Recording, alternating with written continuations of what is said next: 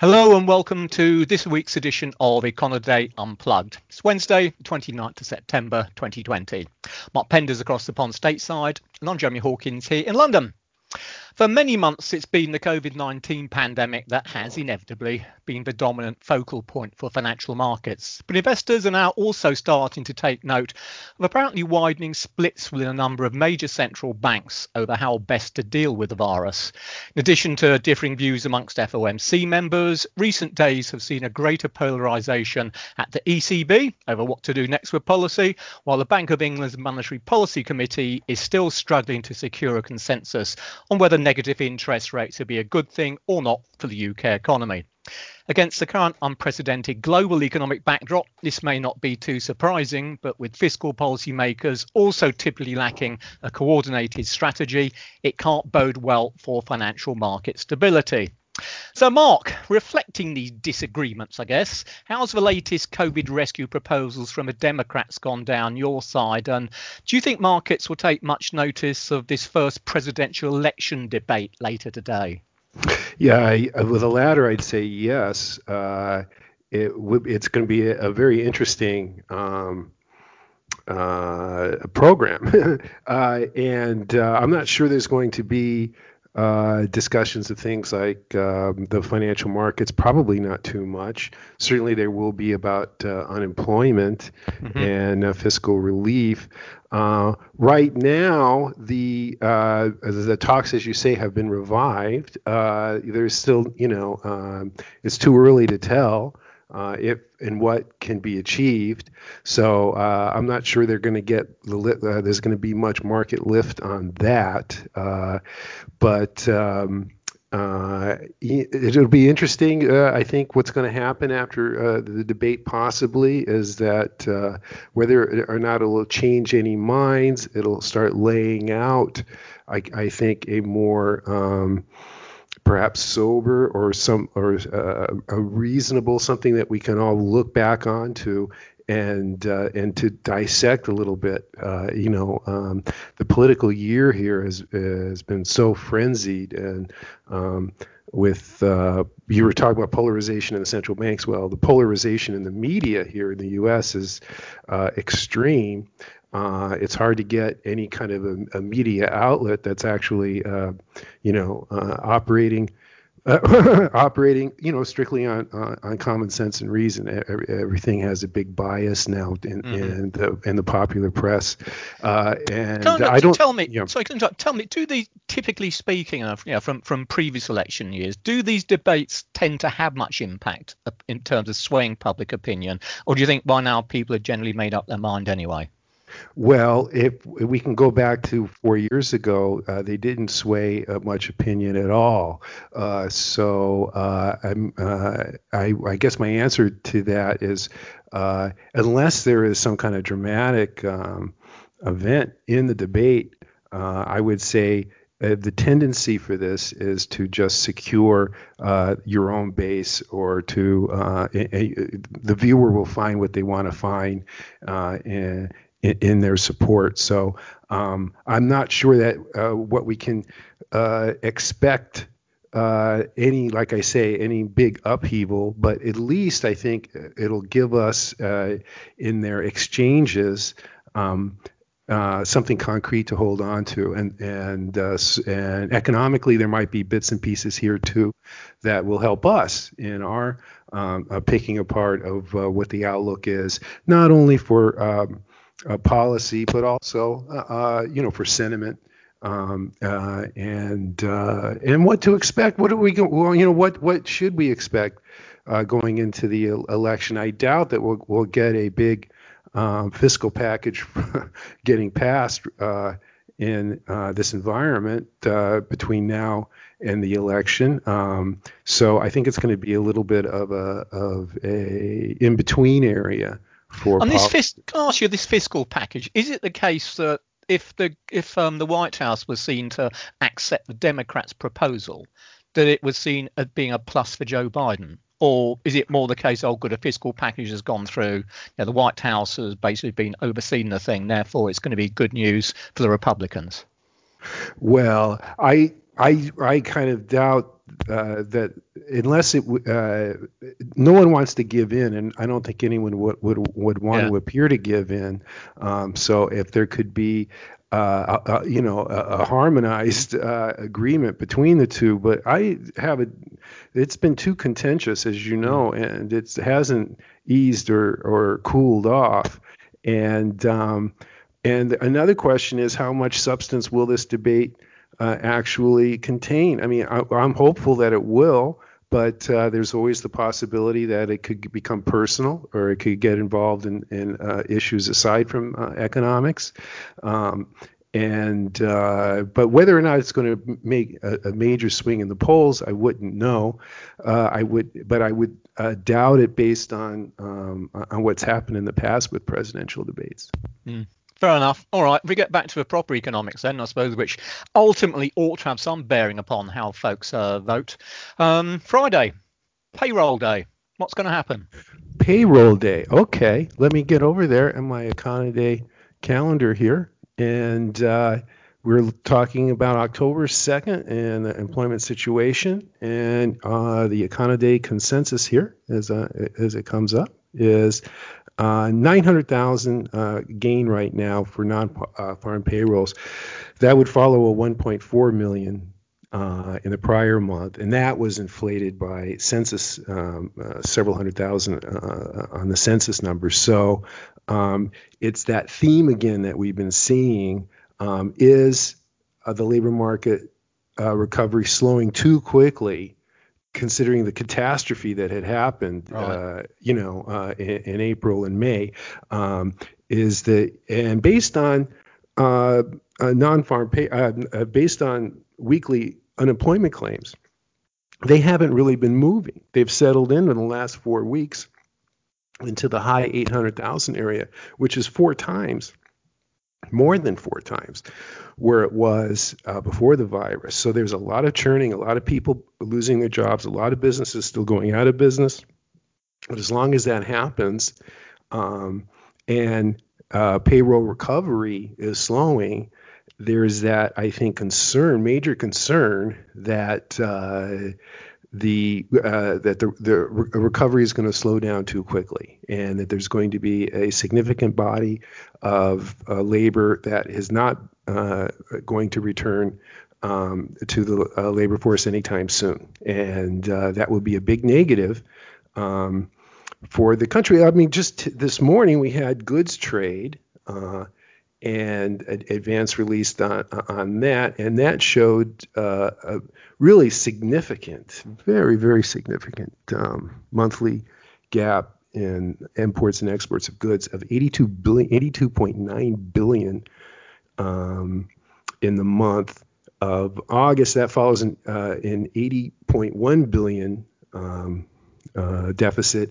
in July. These are 20 billion more per month than they usually are. And what's happened is that imports are almost back to where they were. In fact, I think they have recovered from February. They're up 1.5% from February. So imports have fully recovered, which is a good sign that domestic demand is up. Yep. And actually domestic demand for capital goods is up, which is a good sign for business.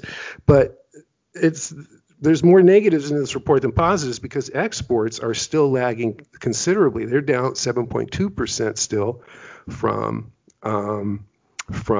February, and that's where you're seeing this inflation of the deficit. And you know, there's something else that the U.S. economy is fighting right now is the global demand for U.S. goods has slipped or significantly and is yet to recover. So that could be, and that's not only going to hurt GDP, but that's going to hurt employment. That's going to hurt manufacturing employment. So right now, I don't want to, it's not doomsday. We are on a recovery path, but it's not a fast recovery path. And and the longer it goes, the more labor issues that we will probably have, and more distant anything like inflation averaging or worried about price pressures or anything like that will become. Right. Well, I guess it's got to be said from my sort of part of the world, you know, one of the key reasons why perhaps your exports aren't growing as quickly as they might do is because of the, you know, continued weakness of domestic demand pretty well across Europe at the moment. And some parts doing a little bit better than others, like Germany appears to be doing reasonably well now. But nonetheless, it would seem that the recovery taking place within continental Europe and the UK is a good deal slower than you're seeing on your side of the water. And that's obviously, you know, reducing demand for US exports below where it might otherwise have been. Mm-hmm. And I guess it's this, you know, it is the sluggishness, as you were talking, you know, a little bit earlier about. The worry is what's going to happen to unemployment or employment, whichever way you want to look at it, if the recovery doesn't, you know, maintain some kind of decent momentum. And that, I think, in terms, you know, as where it came from the intro, I think it's been reflected more and more of some of the official policy comments coming out now. And indeed, we've had a number from the ECB, an unusually large number, really, which does suggest there are some fairly significant splits now on the governing council as to what they should do with their pandemic emergency purchase programs, they call it, you know, the PEP as people shorten it to.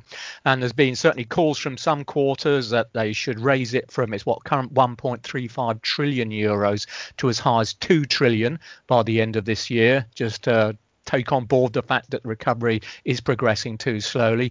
Others is this a asset purchase program? So this is the main part of their quantitative easing program now. So this is the one which gives them much more flexibility over the old, what they still call their APP, the original asset purchase program. This is the one which was put together purely and simply to deal with the COVID-19 crisis.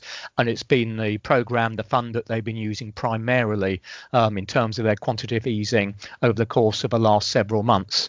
So their traditional asset purchase program, the APP, has been running at about 20 billion or so a month for the best part of this year now, whereas the PEP is, although it's flexible, so it's not a monthly target per se, it's been running at, you know, several times that. So that the principal tool they're using on the asset purchase program now, or the quantitative easing side, is this so-called PEP program. And as I mentioned, and what are they buying? They're buying all sorts. They're buying still mainly government securities, but they've also been buying government bonds. So there's a range of available instruments they can purchase with this thing. And indeed, it's broader than we've seen under the older asset purchase program, which is a bit more narrowly defined. But it's still the case; it's very much government securities which have been the principal beneficiaries. And within that, if you look at the geographical breakdown, and certainly the likes of Spain and particularly Italy have been faring, you know, particularly well, which is kind of what you'd expect. Mm-hmm. And again, we're going back to, you know, disagreements on the policy board as well. Should we be increasing it? Some folks think, yes, most definitely we should do, because the economy's not doing well enough. Unemployment hasn't gone up too far, so it's too far at the moment, but the rate of increase is likely to pick up as we go through year end. Others are saying, well, look, we haven't done that badly. I think, you know, we should hang on and just stay where we are, because the PEP still has plenty of room left in it. And others have actually been talking about, well, they're getting concerned that this PEP could become something to be regarded as being a permanent program, since most of the work of QE is being done through that now. And so they want to see more use being made of the old asset purchase program. But that might mean it has become more flexible, and the hawks don't like the idea of that. So all in all, Christine Lagarde, who's known as being diplomatically very astute, she's got, you know, a real battle on her hands at the moment to try and keep the governing council together. So the next couple of meetings or so from the ECB are going to be interesting. The next one's due on, where are we, October the 29th, and then the next probably important one, when they'll update their economic forecast, is due on December the 10th. So there's going to be, I suspect, quite a lot of speculation about something might be happening, you know, around either of those dates, particularly the December meeting. Now, you were saying about the BOE now, their conflict or their polarization or contrast is in going negative rates. Yeah, it's interesting. I mean, I think we talked about on the podcast, was it a month or so ago now, and it was a bit of a surprise at the time, Andrew Bailey, the Bank of England governor, who before he became governor had made it, you know, patently obvious he was not a fan of negative interest rates. But he changed his tune, or seemed to change his tune, a month or two ago, and started intimating, well, look, perhaps negative interest rates should not be ruled out because, we've got this huge downturn taking place in the economy now. Everything's got to be considered. And that got the market really thinking about, this is setting the scene for, interest rates. So bank rate in the UK, the benchmark rate is currently 0.1%. That's a record low anyway. But perhaps it's going to go into, go below zero. And then over the course of the last couple of weeks, it would seem that Bailey's kind of backtracked, and he said that, well, nothing's been ruled out, but we're not convinced yet that, negative interest rates are necessarily the right instrument to be using at this time. And then one of the external experts, Tenrero, who is one of the more dovish members, twice now in the last, 2 or 3 weeks, she's come out and said, looking at the evidence of continental Europe, where we do have negative interest rates. Obviously, the ECB's deposit rate is down at minus 0.5. The Swiss National Bank, their equivalents at minus 0.75. She takes the view that the evidence from that is it's actually been quite beneficial to those economies. So perhaps we should do it. So, bottom line is it does seem that, within these central banks now, perhaps simply because we're in such an unprecedented economic backdrop that policymakers simply don't know what to do. What is the right thing to be doing? And I guess, of course, good old fiscal policy in Europe is always something of a right royal mess. And so today, then, we get European Union. They'll be having their diplomats chatting about this proposed link to the disbursements from the bloc's budget and this COVID recovery fund that we've talked about quite a lot, linking those to the rule of law standards or moral standards. Now, back in July, when this COVID recovery fund was actually agreed at the last minute by all these EU leaders, they accepted in principle that this sort of mechanism would be created. But as ever, the proverbial devil's in the detail. And as we've seen with Hungary, it's made plain that trying to get all the 27 EU members to sign off on this isn't going to be easy. Germany's got sort of the presidency of the EU at the moment, so they'll be trying to drive this thing forward. But as we said before, on the current timetable, the measures, the actual allocation of any funds are not expected to begin until the beginning of next year. But they can't get the programme signed off on in the first place. Then it's simply not going to happen. So we're back to the poor old ECB again, thinking, look, what else have we got to do here?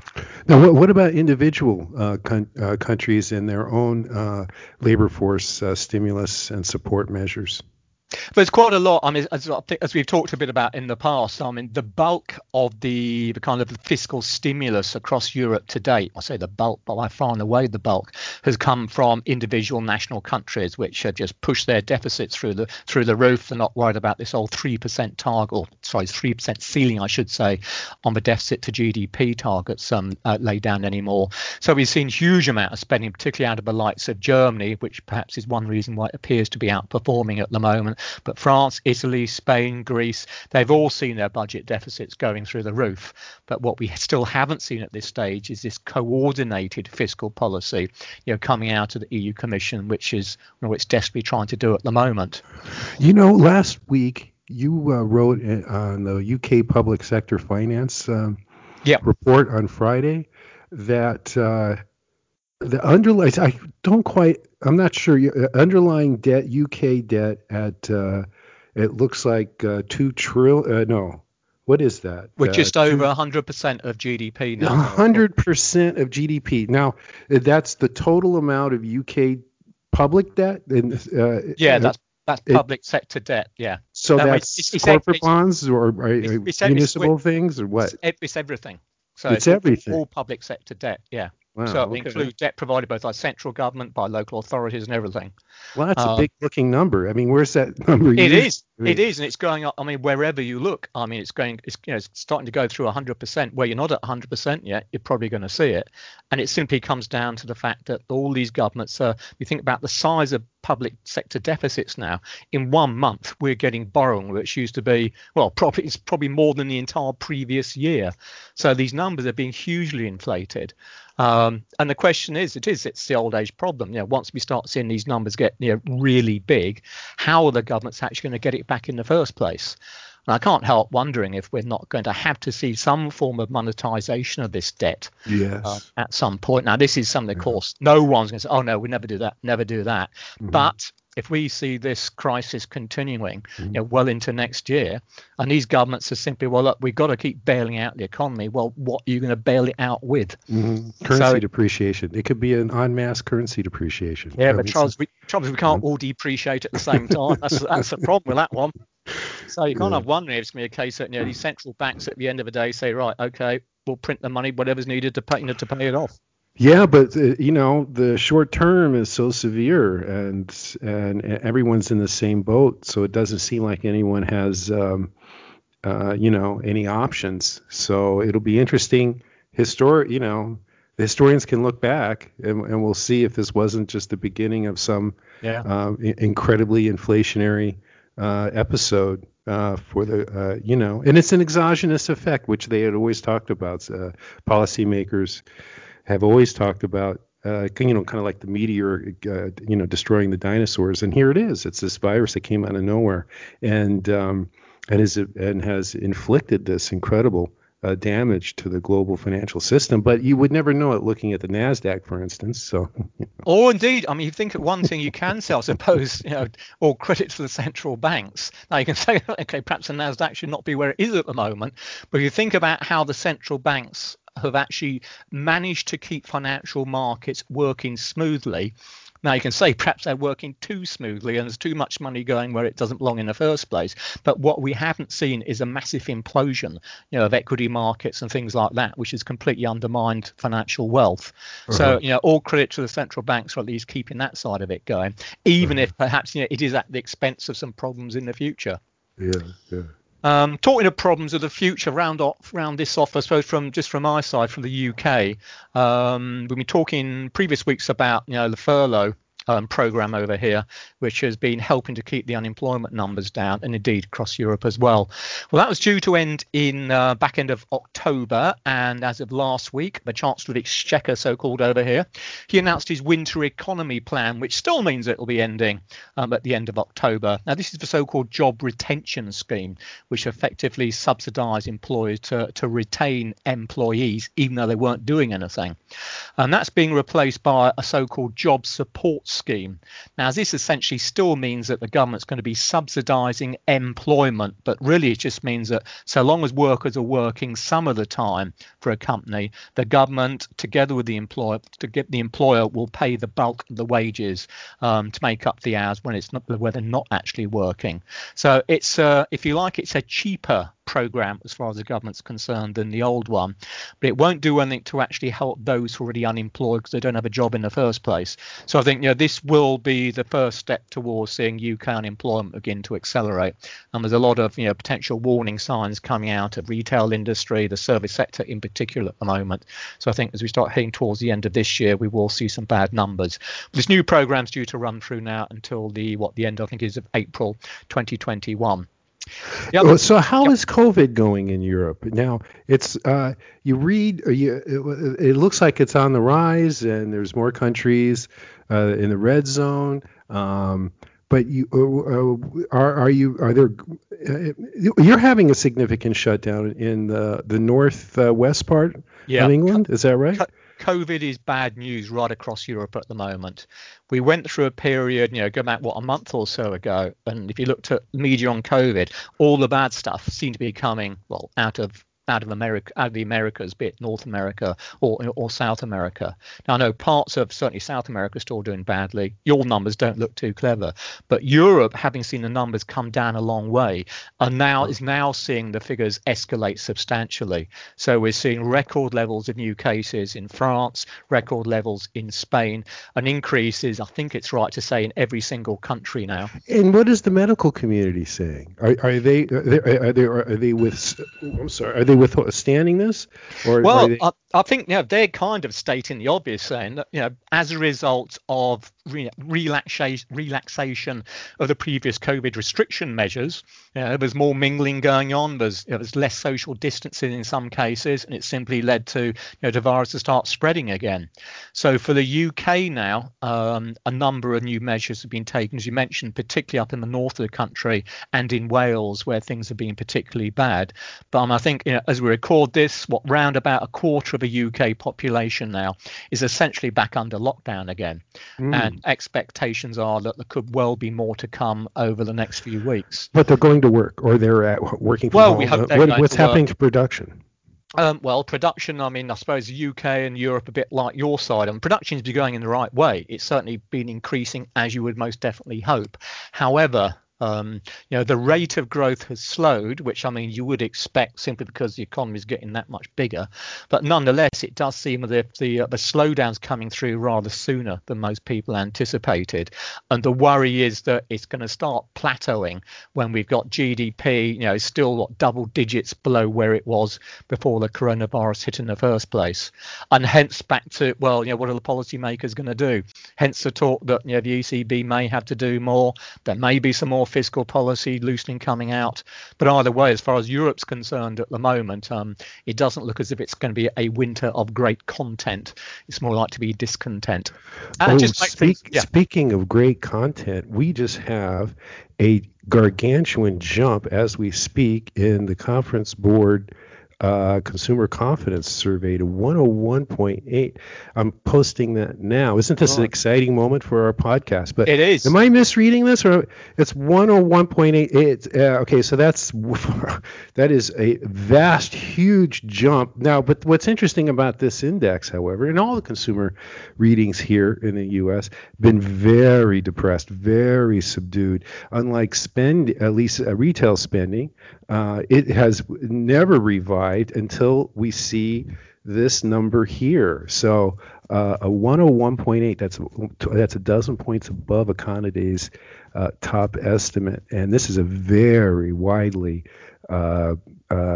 predicted and closely watched report. So that on which is, no, I had better let you get on and write all about it. Okay, let me just see one last little thing here. We started with the employment report. Well, there's one reading in here that gets a lot of focus on the employment report for the forecasters, and that's jobs plentiful. Jobs hard to get. But that's okay. That's down. Okay, so that's down. So that's going to help. That's going to help the estimate. So there's good news today. I'm sure that'll boost everyone's. Excellent. It's not often we'll be able to finish this thing on good news. So I shall let you get back to your intellectual writing. Well, thank you. Listeners, do tune in. Look at the Econoday calendar even more closely than usual, because this is fascinating. And on which note, then, I will end it there. We'll call it a day for this week. On behalf of the now rapidly scribbling Mark and myself, thanks as ever for listening. We'll be back next week when our Asian expert, Brian Jackson, will be joining us. And in the meantime, remember, keep up to date with all the key market moving data and events in Econoday's global economic calendar. Stay safe, and we'll see you next time. Bye for now.